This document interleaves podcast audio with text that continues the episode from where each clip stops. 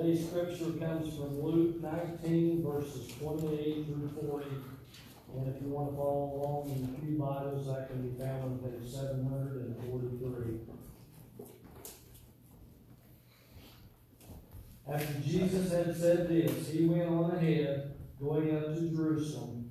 As he approached Bethphage and Bethany, at the hill called the Mount of Olives, he sent two of his disciples, saying to them, Go to the village ahead of you. As you enter it, you will find a colt tied there, which no one has ever ridden.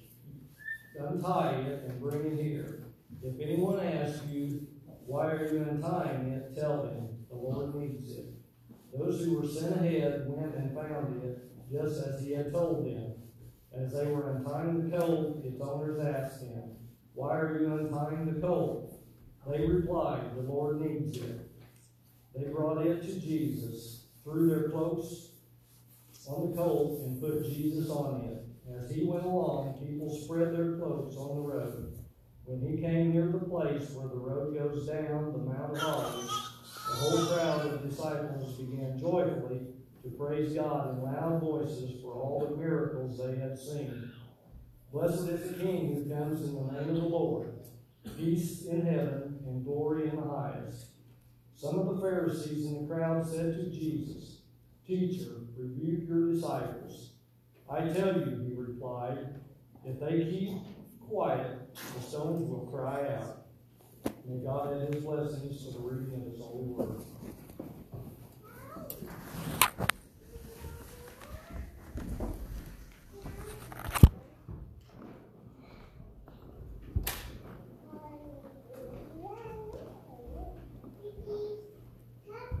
Let us pray. Hosanna. Blessed is the King who comes in the name of God. Peace in heaven and glory in the highest. Hosanna. Amen. It was October 29th, 1927. Charles Lindbergh was given a ticker tape parade in New York City in honor of the first solo flight across the Atlantic Ocean. 750,000 pounds of ticker tape poured onto the street. But that was not the biggest ticker tape parade ever given. That honor was reserved on March 1st, 1962 for astronaut John Glenn after he became the first American to orbit the Earth in a spacecraft. That day, the New York City Sanitation Department cleaned up 3,474 tons of ticker tape, confetti, and other paper along the seven mile route. Now, everybody loves the parade. And it was no different when Jesus came to town. And by some estimates, there may have been as many as 3 million people in Jerusalem that day. And what a day and what a parade that was. No ticker tape, but something else. Nicole?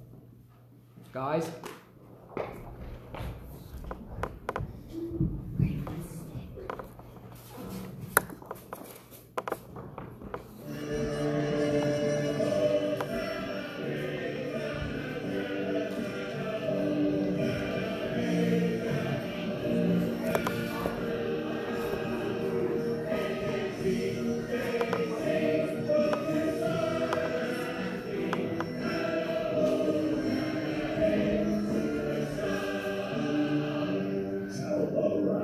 Mm-hmm.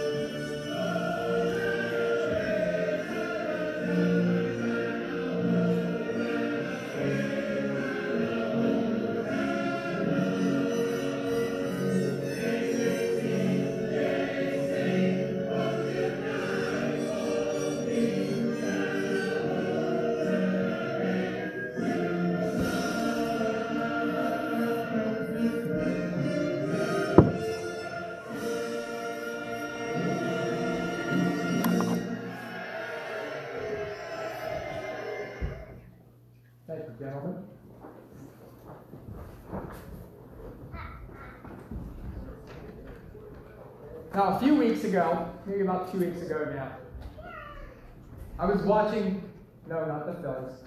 I was watching the Cardinals and the Brewers game. It was the bottom of the ninth. And the Cardinals had a one run lead. They brought in a relief pitcher. They brought in a guy that can throw fastballs over 100 miles an hour. And it was pretty obvious, at least to the announcers, that the Cardinals were going to win the game. But the first batter, he got a hit. And the second batter, well, he also reached base. And then the next hitter for the Brewers, well, he hit a gapper. And both runners scored. And St. Louis lost the game that they had apparently had won. My, how fast things change. And I won't say this, but same thing happened to my Phillies the other night too. They gave up a tying home run in the bottom of the ninth with two outs and two strikes on a hitter, and then they ended up losing in the tenth. Things change quickly, don't they? Not just in baseball, but in other things. And you know, people can be fickle. And did you notice that in the song? That the people were fickle? Did you catch that in the last verse? Hey, JC, JC, will you die for me? They're singing their praises, but they're changing their mood. And people are fickle because they oftentimes don't know what they want in life. They're tempted to make a decision whenever something stimulates them. And then something else comes along that's contrary to that first decision. And so they change their minds because they really don't know what it is that they want. This is what happened to the people around Jesus. He rode into Jerusalem on a donkey, and the crowds cheered and they shouted, Hosanna! They admired Jesus. They looked to him as a Messiah. They looked to him as their deliverer. But they did not see Jesus in the same way that Jesus thought they should see him. Now, why did Jesus ride on a donkey and not on a majestic white horse? But that's the point. Jesus called the donkey into service because donkeys were used in the country at that time for travel. Horses, they were reserved for the generals in the military, for great men, and for war. And Jesus, well, Jesus is the Prince of Peace. He is not the God of war. And so the Lord calls us to bring glory to Him and not glory to ourselves. And in this day of fallen heroes and Christian superstars, it's important that we get a firm grip on our attitude. That it should be towards those who bring us the truth about Jesus in any form. Too many people are impressed by Christian celebrities, by musicians, by authors, lecturers, television personalities, evangelists. They will quote their favorites more readily than they'll quote the Word of God. And so here comes Jesus into Jerusalem with palms and cloaks scattered on the road as he travels into the city. Just a few days before the Jewish Passover. And he rode on in majesty. And he rode on to fulfill his destiny. Now understand that many of the people misunderstood just who Jesus was. They looked upon Jesus as the Messiah, the one who would come and overthrow the Roman government.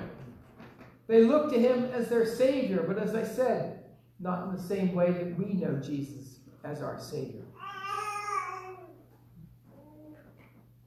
So, what happened between the first day of the week, when Jesus is hailed as a king, and the end of the week, when the crowd is crying, Crucify him, crucify him? How and why did things change so quickly? Why was there a danger in this change of opinion? Why were these people so fickle in what they felt? Well, consider this. First of all, who were the people who were shouting Hosanna when Christ arrived? They were not the residents of Jerusalem. Jerusalem was a city of about 30,000 people. But the crowd swells to 10 times, 100 times that because of the Passover. And Jesus is riding into Jerusalem, not accompanied by the people who lived in Jerusalem, but by the pilgrims who are coming into the city for Passover. They had heard the news of Jesus, they had heard about his healings, they had heard about his raising Lazarus from the dead. And they had hopes that the messianic kingdom would begin soon. And so these people are shouting their praises and enthusiasm for him. And singing on the road as you go into Jerusalem as a pilgrim was not uncommon. So their false hopes about Jesus spilled over to the palm branches and the cloaks. But most of the people who lived in Jerusalem, well, they basically disagreed about this unlearned rabbi from the country.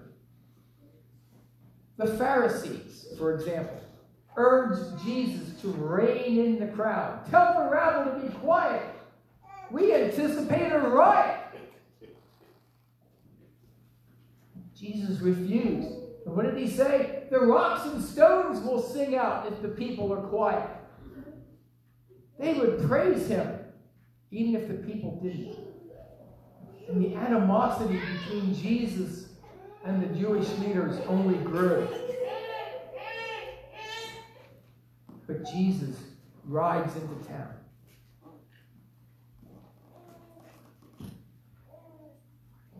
It was the challenge of the Jewish leaders to try to embarrass Jesus in front of the crowds, to incite anger against Jesus. Had some support from those outsiders, but the insiders, though they feared the temporary crowds, they only looked for an opportunity. An opportunity that came soon enough. And when those insiders went and arrested Jesus later in the week and brought him to trial, well, those who supported him felt intimidated by the authority of the leaders. You see, supporting somebody is easy when there's a re reduced chance of being imprisoned for it. Supporting somebody is easy when things are going your way. Perhaps some of those who were even initially wrapped up in the fervor of Palm Sunday were now in the crowd trying to crucify him. The Jewish leaders, they feared Jesus. They feared his followers. And with the help of Judas, the Roman soldiers arrested Jesus. He was put on trial for claiming to be king of the Jews. And the Roman punishment for rebellion against the king, against Rome, was death by crucifixion. Just as the people turned away from Jesus as Holy Week went on, so too people today turn away from Jesus. They may have grown up in the church, been baptized, been confirmed, got married in the church, attended Sunday school, youth group, they went to church camp, they went to church with their parents, their grandparents, their siblings, their friends. But then after a few years, they turn away from the church. And they turn away from Jesus. And many people who drift away from God, they just don't think about it that much. Or if they do, well, then they end up deceiving themselves. Some people say that they've turned away from Christ because they got tired of the church. Or they decided that Christians are just too hypocritical. Maybe some of them have questions about God that no one has been able to answer. And so they've left God behind. But often these aren't the real reasons that they've rejected Christ. The real reason is they simply want to run their own lives. They don't want anyone, and especially not God, telling them what to do. They want to live for themselves, they want to do their own thing. So they reject the call of Jesus to self sacrifice. As Jesus says in Luke chapter 9, if anyone would come after me, he must deny himself, take up his cross daily, and follow me. And so at the end of the day, these people worship themselves and not God. And because they worship themselves and not God, their impulses to win over God's warnings and God's promises in their moment of temptation fail them. They know what's best, but they lack the courage and self control to resist and to wait. And over and over, they surrender themselves to a quick, temporary fix. They follow the crowd. If the crowd follows Jesus, they go with the flow. And if not, well, then they follow that crowd instead. They change their tune, they change their direction. In the end, the disciples saw Jesus being honored. And I'm sure they began to have a feeling of relief. Maybe things were going to begin to turn around for them. But that's not what Jesus saw. Jesus saw a people who were fickle. He saw the holy city of Jerusalem and he cried over it. And he knew that one day, not too many years later, Jerusalem would lie in ruins. And he knew that his days on this earth were numbered. And there's another song, uh, the line from another song from Jesus Christ Superstar says, The crowd turned against him, you backed the right horse. What about you?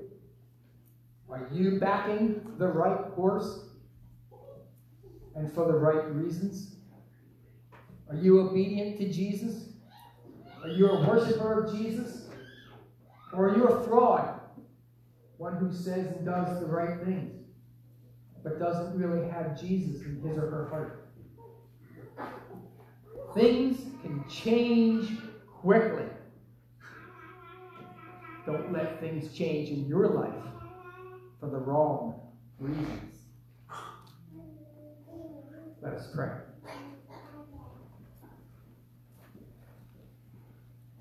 Holy God, help us to enter with joy into the celebration of those mighty acts by which you have given us the fullness of life through your Son Jesus, our Redeemer. Amen. Our closing hymn in the red hymnal is number 323. And please stand if you are able.